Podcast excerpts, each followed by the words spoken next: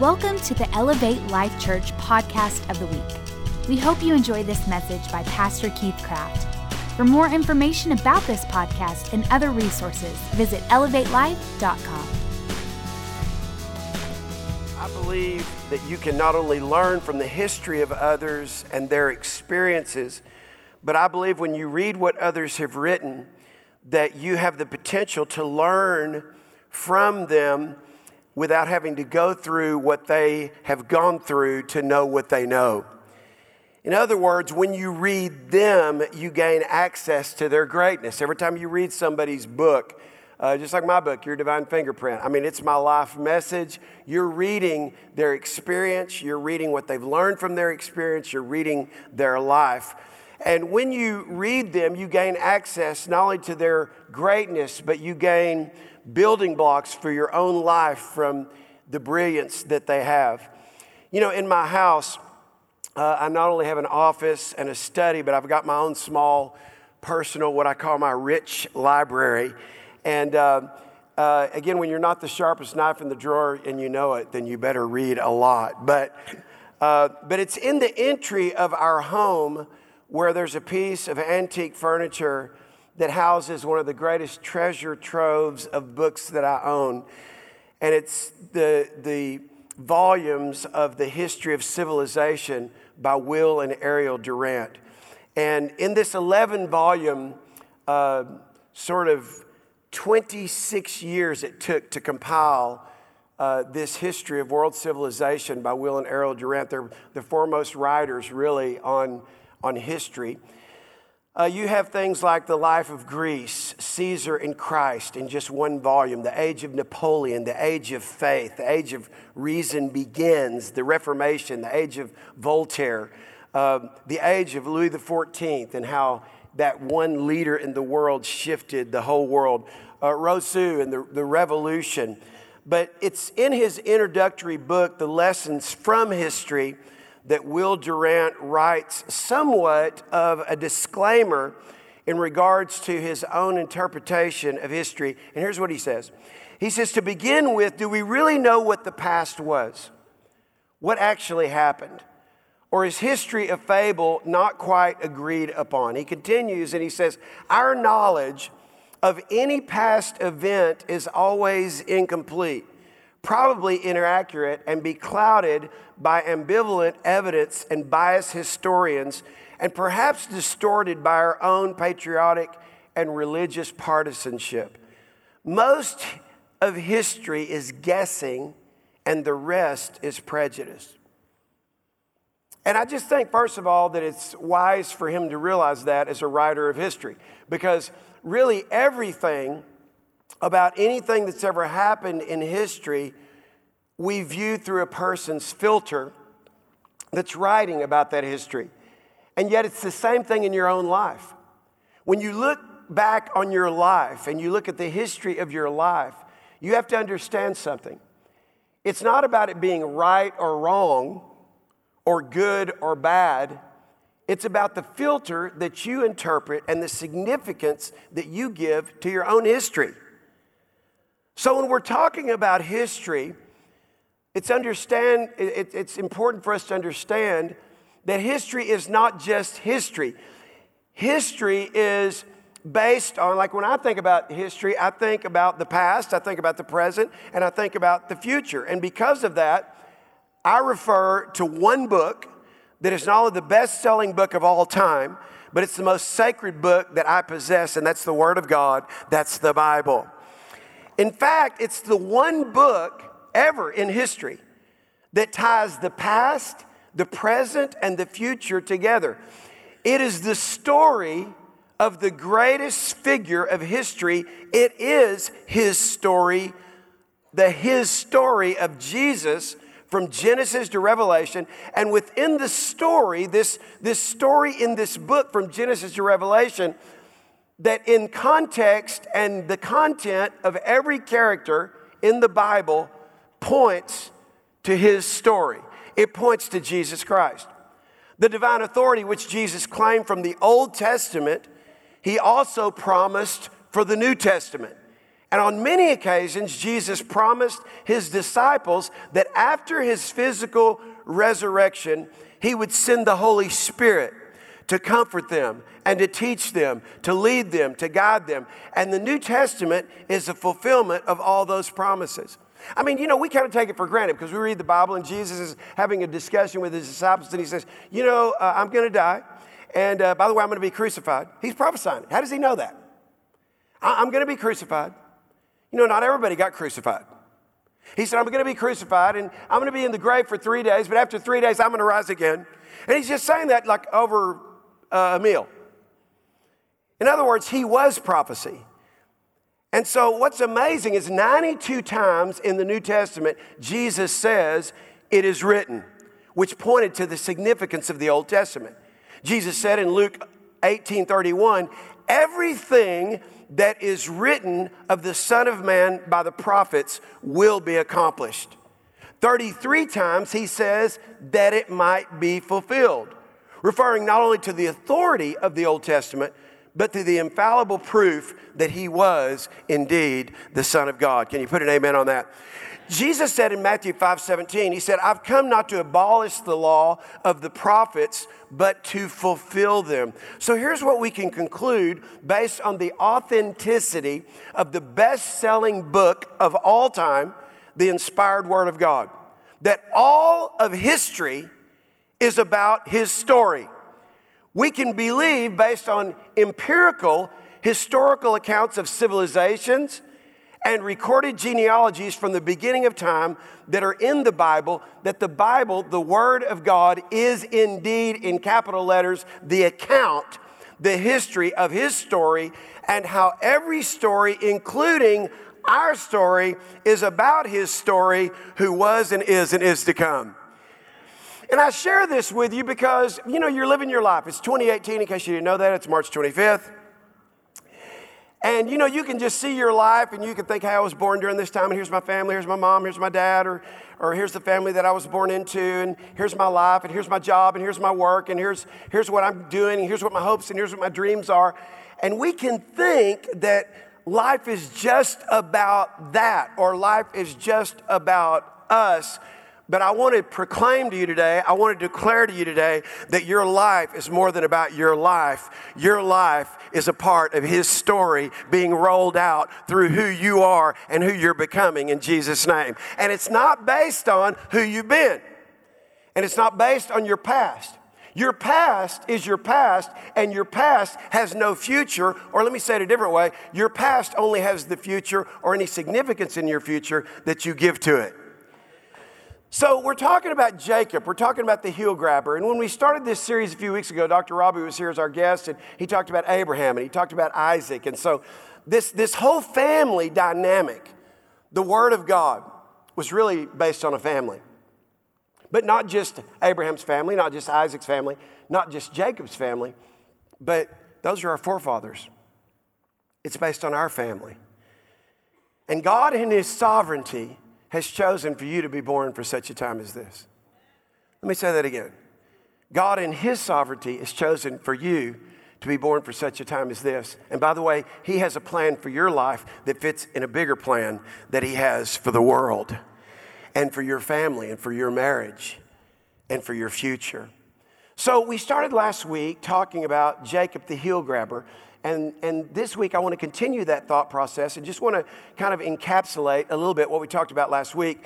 That in Genesis 25, that Isaac, who was Jacob's father, went before the Lord. He pleaded on behalf of his wife because she was barren, and the Lord granted his plea, his request, and Rebekah, his wife, conceived. And so she, she, she knew that she was pregnant, but she thought, what in the world is going on inside me? And she went and she required of the Lord. She goes, you know, I thought pregnancy was going to be a good thing, but this is like, this is like killing me. And God spoke to her and said, There's two nations in your womb, not just two babies. I mean, that, you know, no person thinks, Hey, I'm gonna, honey, let's have a nation.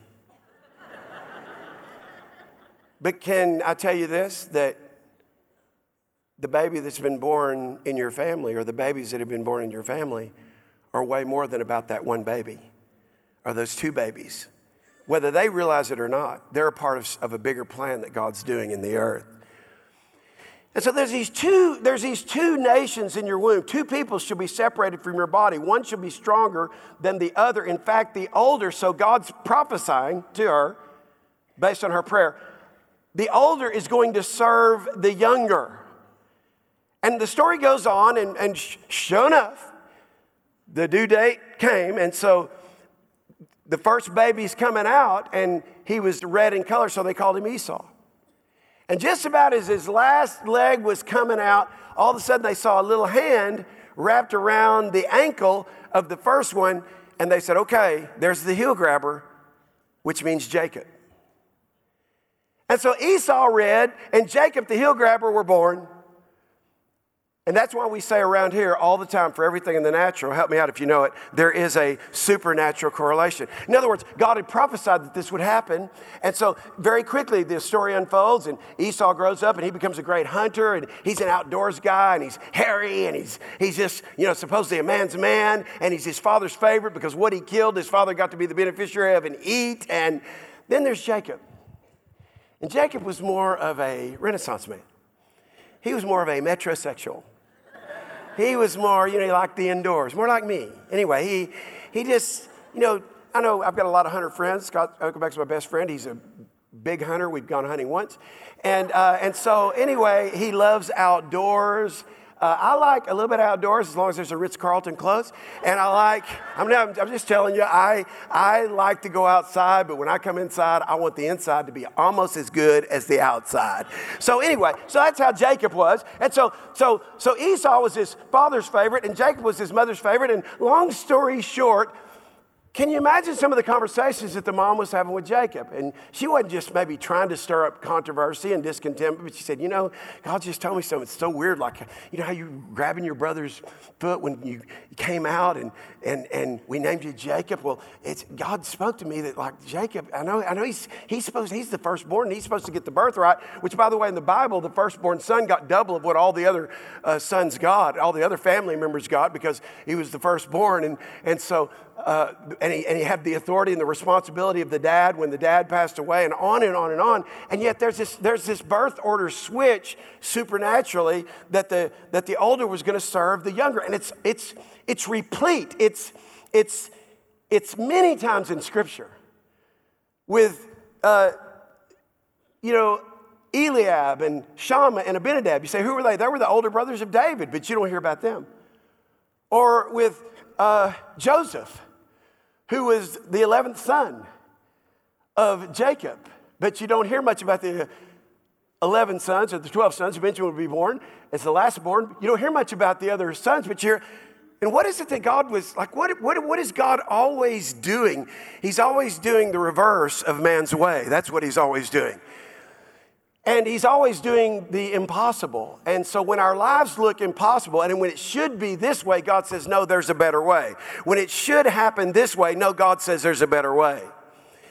And so, again, this story that we have, lessons from the heel grabber. So, we talked about it last week that, that we learned from Jacob to grab your birthright. And, and what I inspired, hopefully inspired you to think about last week, is that because of Jesus Christ, because Jesus Christ was the firstborn Son of God, that and the begotten Son of God, and he received the kingdom from his Father, that now Christ promises to share his kingdom and his inheritance with all of us, and we all have birthright privileges, but you have to realize that. And if you're focused on your insecurity, if you're focused on what you've lost, if you're focused on what you're not, if you focus on what you don't have, you'll never realize that there's a God who is able to do exceedingly abundantly above all you could ever ask or think, as long as you don't limit Him based on what you think you're not, where you think you came from, what you lack, and measuring yourself against somebody else. And God says, You are my son, you are my daughter. I've got a great destiny for you and for everything that concerns you, so don't limit me.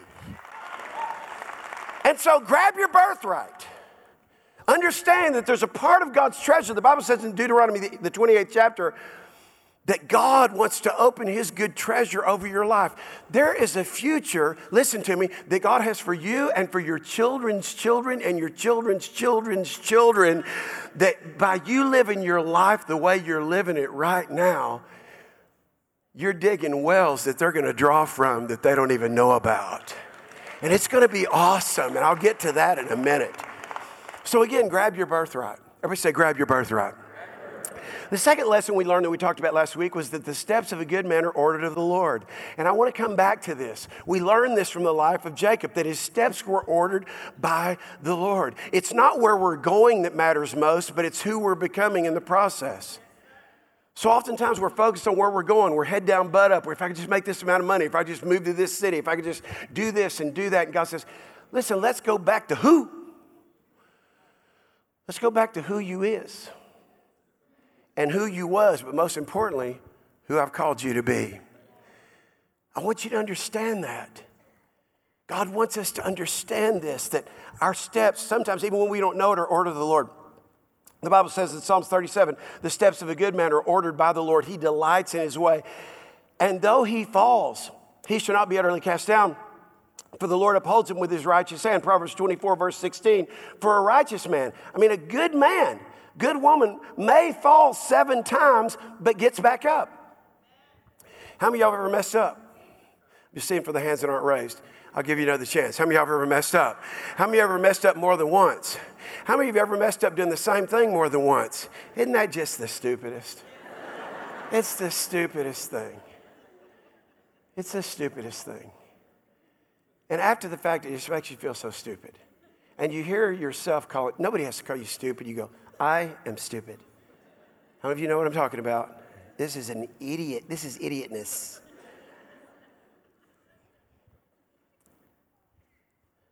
Proverbs 20, verse 6 says, Every man proclaims his own goodness. You see, in and of ourselves, this is part of our pride. We want to, look, like I'm better than that person. At least I'm not like them. You know, my friend Peter Lowe used to tell a story. We did these big success events, and he'd say, "You know, we could both like like jump into what's the what is it? The Pacific Ocean that's off the coast of California. We could both jump in the Pacific Ocean, and we could we could say uh, we're gonna uh, we're gonna race to Hawaii, and I could be way ahead of you. But the bottom line is, neither one of us are gonna make it to Hawaii." And that's how a lot of people live their life. Well, I'm making more than you, I'm doing better than you. And somehow we think, hey, I'm doing, well, at least I'm doing gooder than that. And I'm not, you know, I'm not that bad of a person. And God says, every man proclaims his own goodness. Why? Because we're trying to, we're, we're trying to feel good about ourselves. But the Bible says, but a faithful man who can find. What does faithfulness mean to God? Faithfulness, listen, it'd be great if you were perfect, but then you wouldn't need the blood of Jesus. Let me say that again. It'd be great if you were perfect, you never made a mistake. Pastor Precious, she's, she's close, man. Like she, she doesn't need much blood. she might need a drop of blood from Jesus. Like I need to be washed in the blood of Jesus. Rod, you know what I'm talking about. So, so but guess what? The cost of one drop is the same as a bathtub full. So it's like, I'm a better sinner than you. it didn't cost quite as much. No, he had to bleed for the way you think, for the way you be, for what you do. And that's why you can never judge somebody. Or you should never judge somebody. Because all you're saying is, by judging them, can you believe what they did? No, because I can't believe what you just said. And we have to guard ourselves because that's us proclaiming our own goodness. Faithfulness means when you mess up, you get back up. God's just looking for some people that get back up. And they're not defined by that thing, but they define that thing. So, steps of a good man order of the Lord. You know, I talked about this last week. I want to come back again to it, and then I want to finish. But let me let me just say this. This this has been on me lately. I mean, big on me lately. And here's what it is, guys, put it on the screen. The, the things that happen in our life and what those things mean are up to us.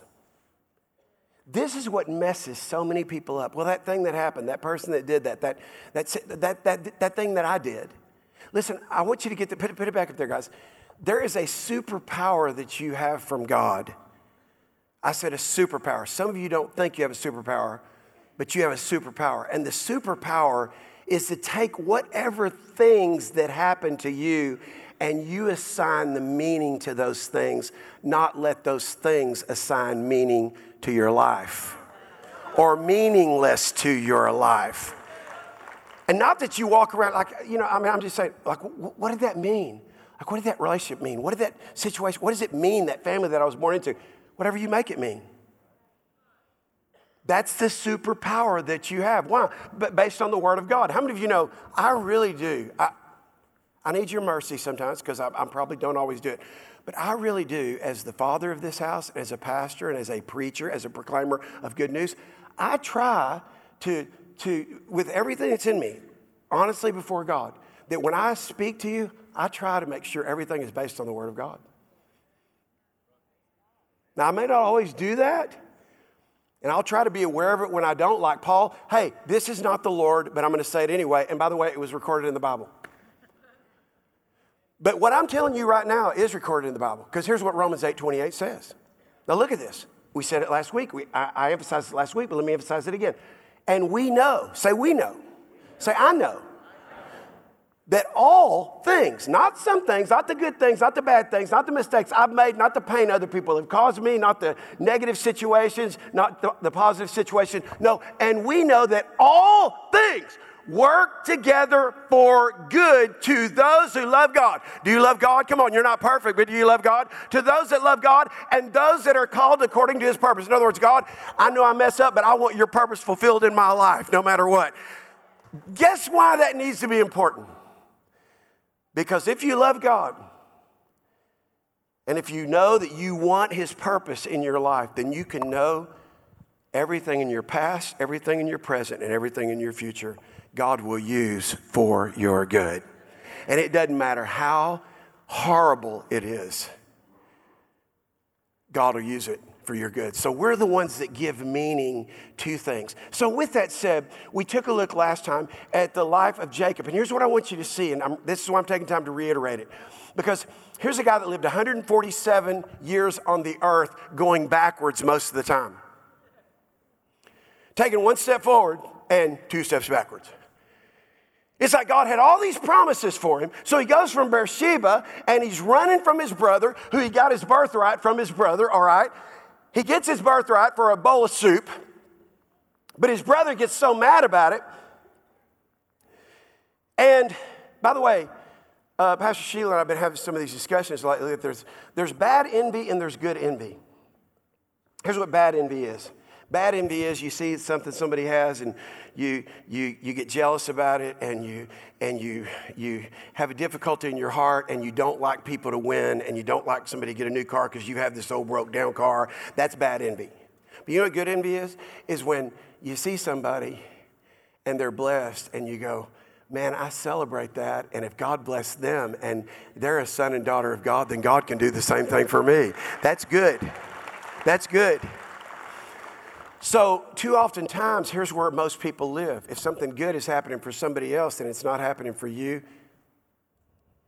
we don't celebrate people. We don't honor people. We look for ways to cut people down because we want our own deal. And so here was Jacob, and he goes, he's running from his brother because now his brother's got bad envy, and he's the one that caused the problem. And he gave his birthright to Jacob. And he's running, and he comes to this place called Bethel. We talked about it last week. And, and, and he, he, he's so tired and he's so frustrated, and he lays his head against the rock. And that's the, that's the first thing this week that I want to talk to you about. That's the third thing on your notes. And that is when you lay your head against the rock, the rock represents Jesus Christ. It's his story. You can think, oh, he's just using a rock for a pillow. Who does that? But when you lay your head, when you lay your thinking, when you elevate your thinking, you elevate your life. When you lay your thinking against the rock, then all of a sudden, his eyes were open and he sees the, op- the heavens opened over his life. And I just prophesy over you as you lay your head against the rock, come on, that God is going to open his heavens, open the windows of heaven over your life like you've never seen before. If it happened for Jacob, it can happen for you. And so all of a sudden, he saw something he'd never seen. You see, we see things that we've never seen before if we lay our head against the rock, who's Jesus.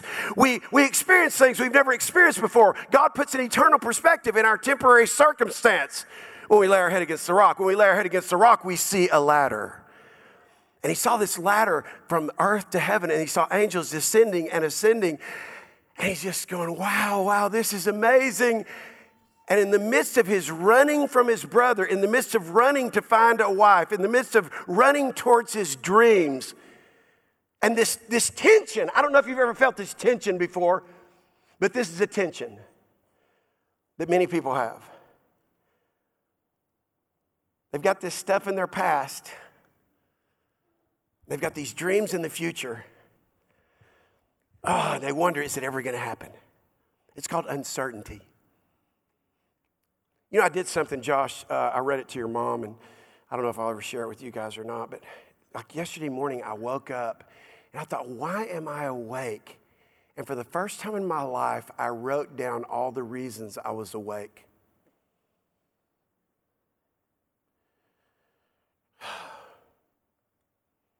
I'm thinking about this. I'm thinking about this family member. I'm thinking about this circumstance. I'm thinking about this situation. I'm thinking about Easter. I'm thinking about this weekend. I'm thinking about. And I just started listing all these things that are keeping me awake. You see, sometimes the things that are we think are keeping us awake are actually the things that are keeping us asleep to what God really has for us. And it wasn't until Jacob laid his head against that rock, he sees this ladder that God speaks to him. And as I said last week, Jacob! The very land that you're lying on, in between your fear and in between your future that you wonder, will it ever happen? Will I ever meet the right person? Will good things ever happen for me? Does this birthright really matter? I mean, my life is a mess. And in that mess, God speaks to him because he laid his head against the rock and he says, I have a great plan for your life. Let me just tell you something. No matter where you are at this point in your life, when God says that, pl- that land that you're lying on, I'm going to give it to you and your descendants, whatever your lessons are right now becomes the land that your family will dwell on in the future. He gets up from that place and he says, Surely the Lord was in this place and I did not know it. How awesome is this place? How awesome is this place? This this is the gate of heaven. This is the house of God. And Luz, from that point, was named Bethel. And Bethel, this was a precursor of what the church would be for the family of God. Welcome, by the way. Welcome, not to Elevate Life Church today, but welcome to the place where there's an open heaven and where in this place there's a gateway to heaven. That every time you come into this place, God is going to open the windows of heaven over your life and give you a picture and a future and a hope and a belief and a word and a prophecy about what's going to happen good for you in your future. He goes from that place to a place called Haran. And for the next 20 years, he would stay there. He didn't plan on staying there for 20 years, but when he talked to Laban, Laban said, If you want to marry my daughter, uh, Rachel, then you're going to have to work for me for seven years. Then he was deceived by Laban, had to work seven more years because he got both the girls. And one was really great and gorgeous, and the other one was a girl. And so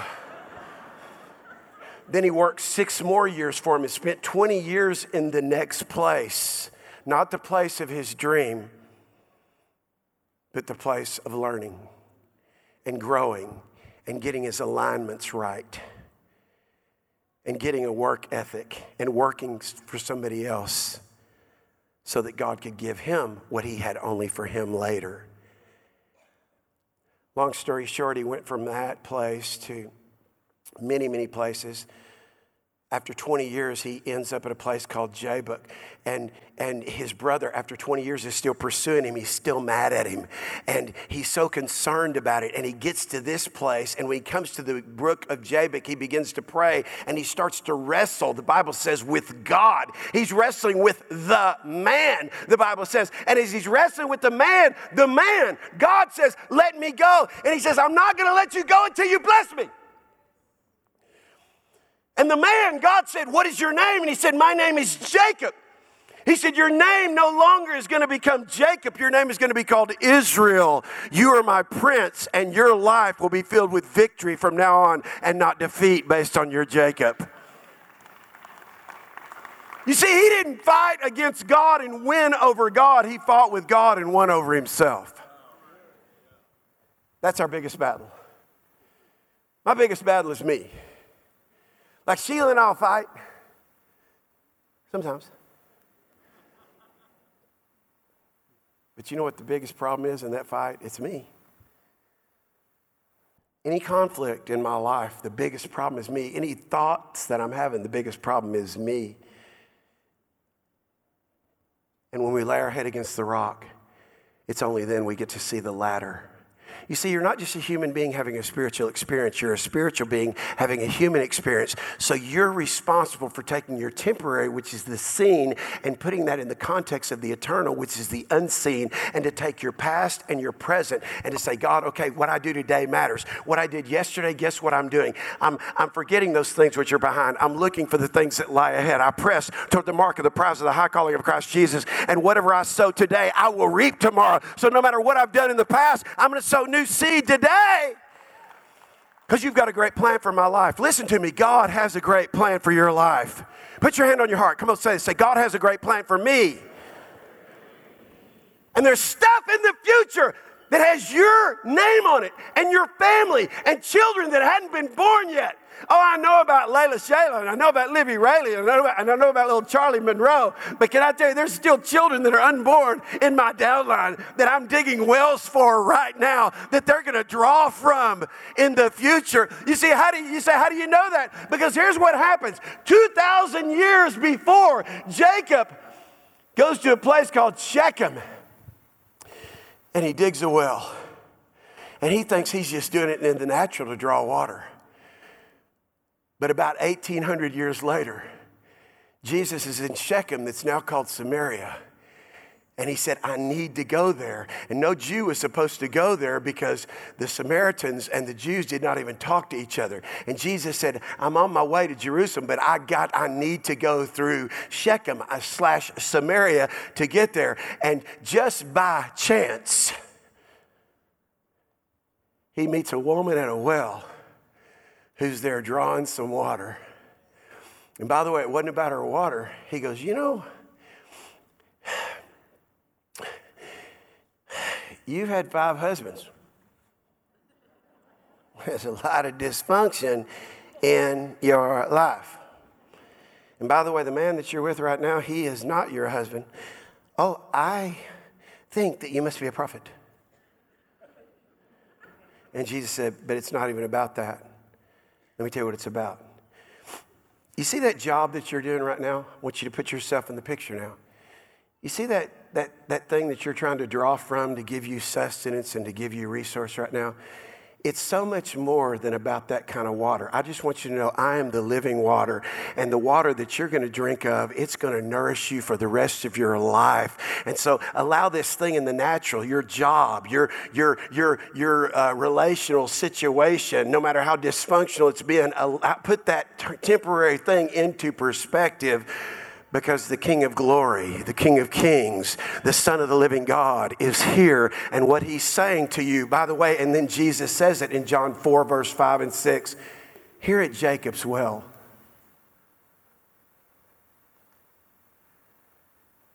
You say, what does that mean? 1800 years before, Jacob digs a well that Jesus himself uses to become the well of life for a woman they was looking for love in all the wrong places, looking for love in too many faces. And he says, You know what? Jacob had no idea. You have no idea what you're doing right now, the wells that you're digging, that in the future God is going to use to draw from to bring life because of you. Our steps are ordered. You might say, but I've made so many mistakes. Jacob, 147 years. By the way, Jacob at, at and Shechem and, and, and Haran, all these places were the opposite direction of where God had in his future. How many steps forward and two steps backward have you taken in your life? Can I just give you some good news? God says, I'm going to use it all. I'm going to use it all. I'm going to use it all because it ain't about your steps, it's about my steps. this got me thinking. By the way, if you think you're in a dysfunctional family, in this one family, Jacob calls all his sons together in Egypt. I don't have time to go into the story. But you, you know a guy named Joseph, who his own 11 brothers were going to kill him because they were so jealous of him, bad envy, because he was their father's favorite and he was a dreamer. And they were so jealous of the favor that was on his life, they were going to kill him. And then one of the brothers said, Let's sell him. And his own family sold him into slavery. And now, all these years later, he's the second in command in the world's most powerful empire. And he brings his family and his father to Egypt so he can take care of them. Wow, so much to that story. And so in Egypt, Jacob brings all of his 12 sons around and he says, I'm going to bless you guys. By the way, here's the family dynamic at this point three stepmothers, all living in the same house, 10 stepbrothers, one brother, one stepsister, all in one home. It was a family filled with jealousy, strife, anger, lust, deceit, competition, secrecy, rivalry, discontentment, instability, hatred, and constant conflict. And you think your family situation was bad. There was incest. So Reuben is the first son, and he steps up for his father's blessing. And you know what his father said? Reuben, I know you're my firstborn, you were supposed to have the birthright, but you slept with my wife.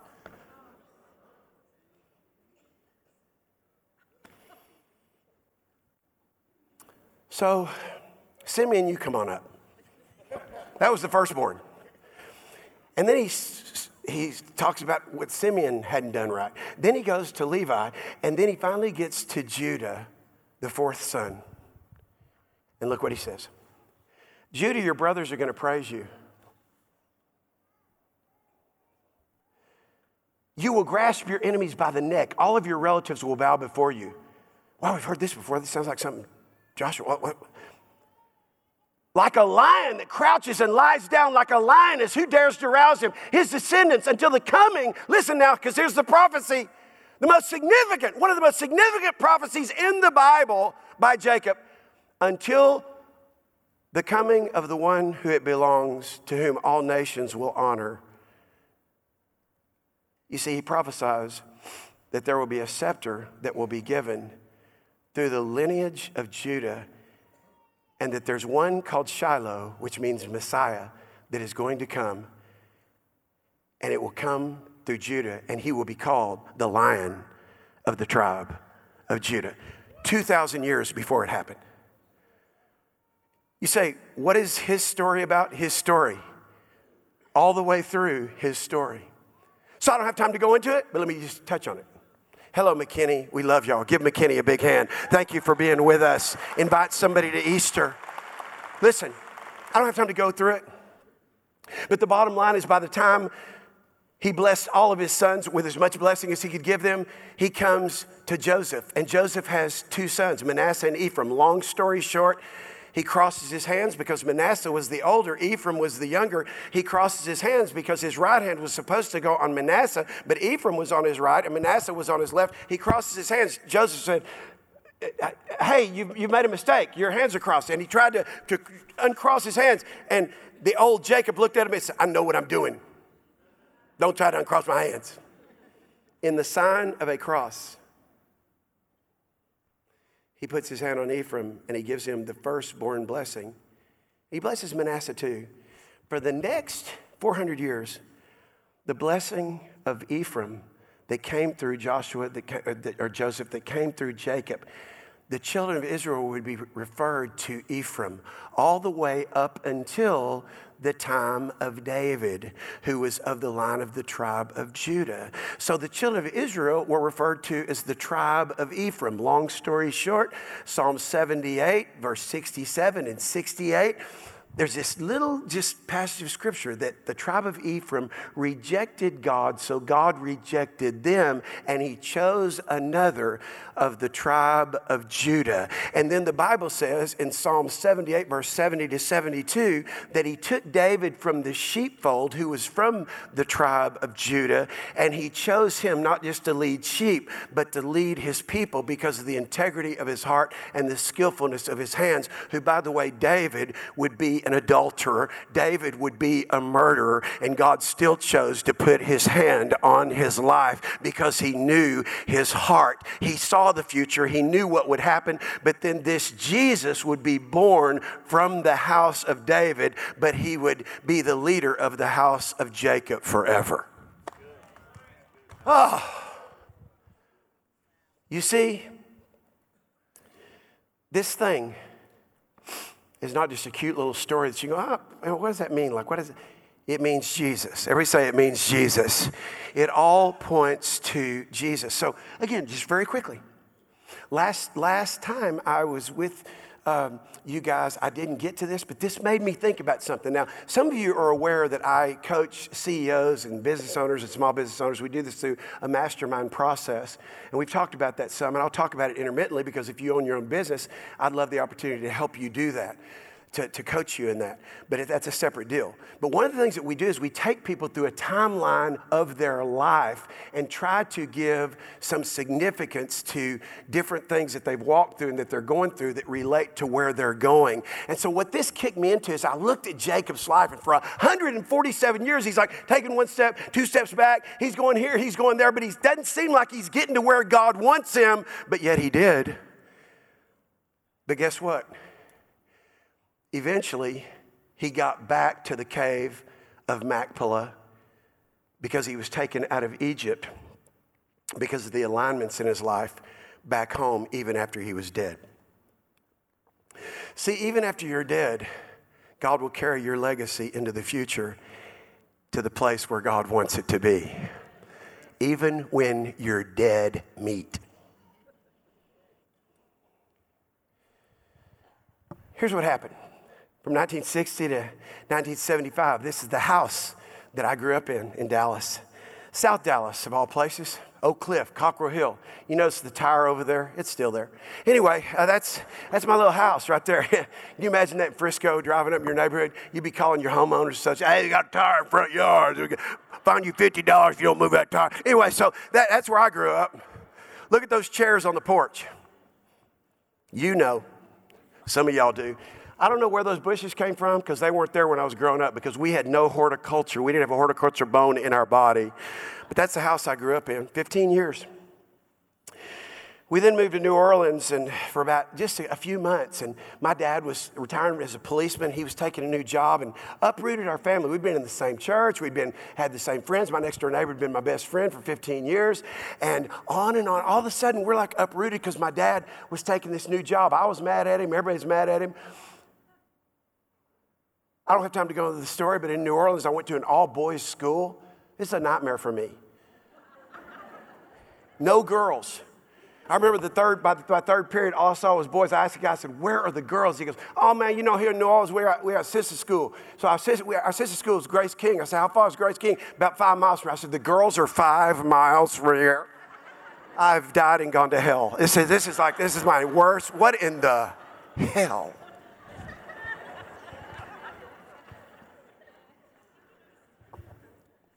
Within three months, we were in Slidell, and in Slidell, basketball coach comes up to me. He says, "You play basketball?" I said, "Yes, sir." And the first game, I saw that. First game, I saw that. All of a sudden, I go, "Hmm, I'm, I'm in heaven now. I'm in heaven." First day I was there, I met her, began to pursue her.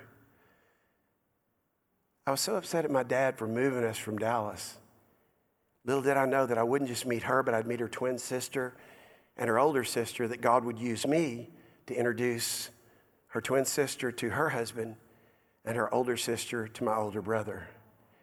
And if God hadn't moved us, how would our destinies be different? See, it wasn't just about me and Pastor Precious now.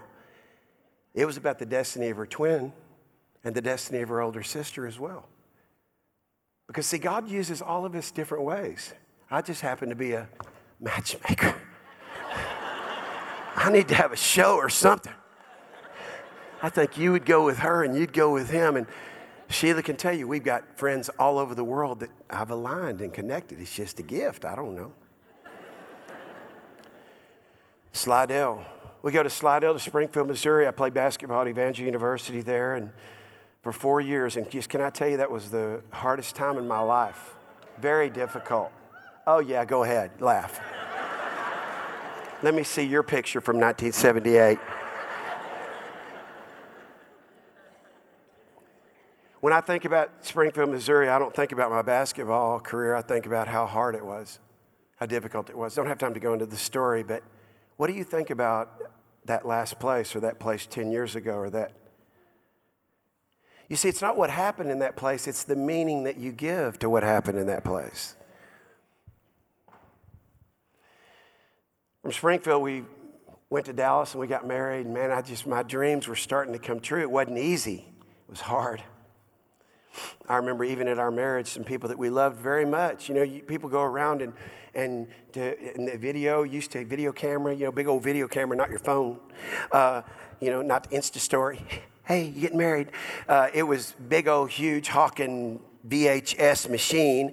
And so somebody's walking around and everybody's going, Oh, it's wonderful. Y'all, eight and a half years, you're finally getting married. Some people that we loved very much at the end said, Well, we guess you're just doomed for each other. We hope you make it. And I think about my wedding and I think about, am I going to let what that person said or that person's negativity affect my wedding day? What meaning do you give to that place? What meaning do you give to those people? You see, that's the lesson of Jacob. And sometimes we wear hurt like it's a garment, and we've allowed it to fit us, in fact, to almost be a one with us rather than say, no, here, here's what that's going to mean. My life will prove that what they said, it won't be doom, it'll be awesome. My first house in Grand Prairie,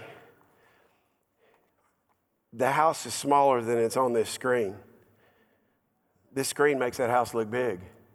Some of you remember the glory days of the early 80s. My interest rate was 14%. It wasn't easy to buy a house in 1983 84 especially when you're a first home buyer. 14% interest. It's hard to even fathom that today, but we were so happy. We were so happy we couldn't hardly afford to do anything else because we got this house. And that's when I went from a mean, lean, about 215 to about 240 and 245 because we were eating Captain Crunch for supper and it was not an easy time. Then I went to Sherman as a youth pastor, I thought, what in the world? And that's where I met this guy, my best friend. I thought, why would I go to Sherman and youth pastor? Sherman is like off the beaten path. It still is.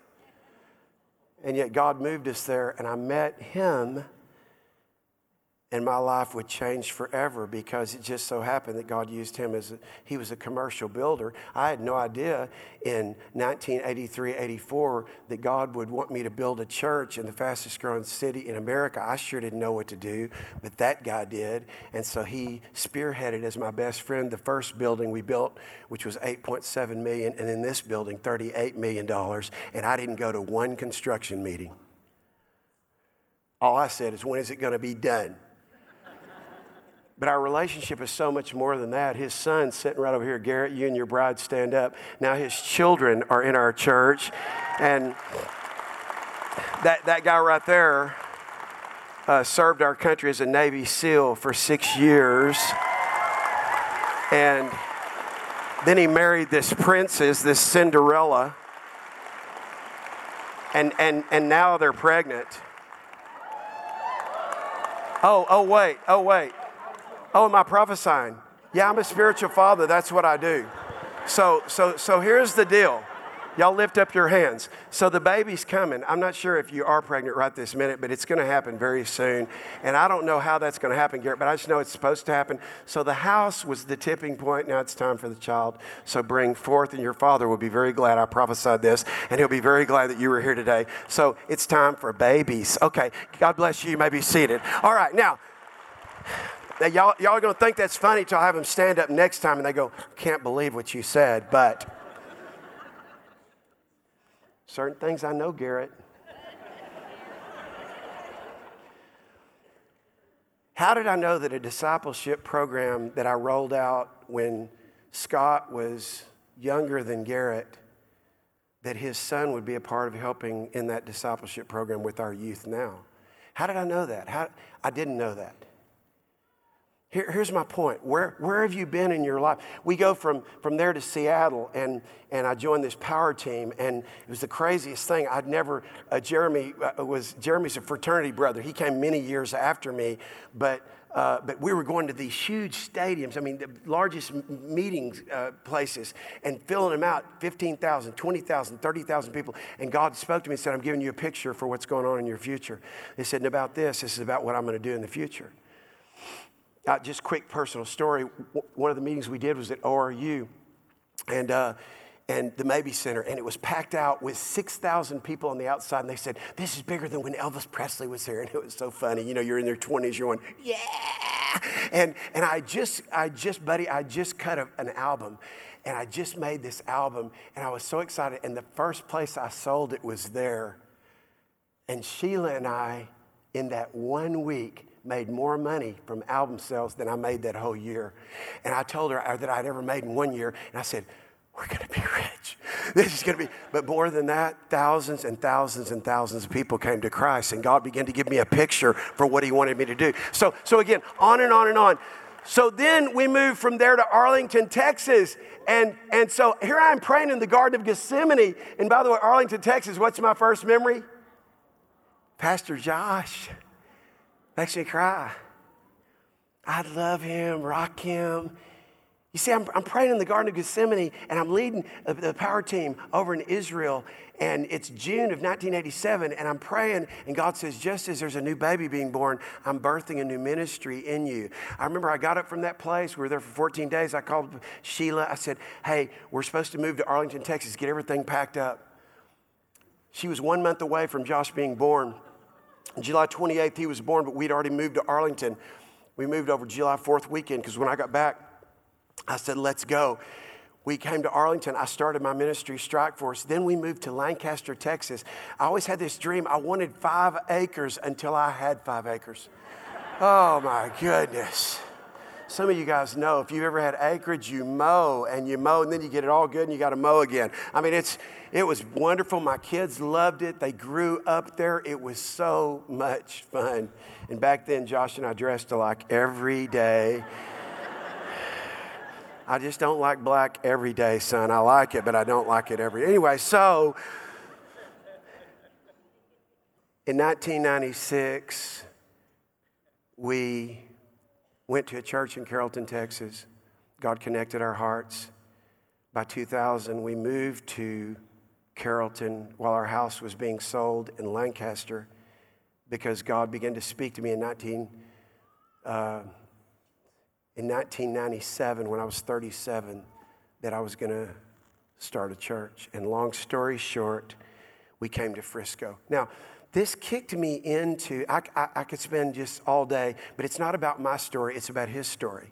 And just like it's not about my story, it's not about your story, but it's about your story, our story, in the context of his story. In other words, I can look back and go, I was so upset at my dad for moving us to New Orleans, Louisiana, that got us to Slidell, Louisiana, that I met the most beautiful, wonderful person I've ever met in my life, and that her sisters met I think they think they're beautiful and wonderful uh, husbands, and God kicked this, He began to show me part of my life's mission with every move that we made. When we went to college, when I went to college on a, a basketball scholarship, Sheila and both her twin sister went with me. And again, that's where I introduced her to her husband. On and on and on. Whatever role we're supposed to play along the way, God says, I'm going to use your life. I'm going to use the failures. I'm going to use the successes. I'm going to use the positive things. I'm going to use the negative things but it's the meaning that we give to those things.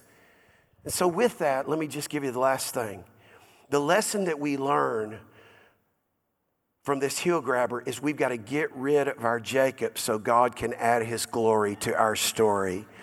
You see, what happens is there's a this place called Jabbok where where in one of Jacob's journeys where he went, he was running from his brother. He was so upset. He's, he's, he's, he's wrestling with God, he's fighting with God, but then God not only blesses him and gives him the victory over himself, but God reconciles him with his brother.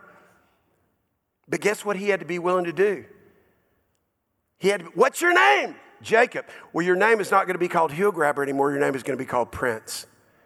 And in that moment, listen to me, that was his moment. In that moment, he got rid of his Jacob.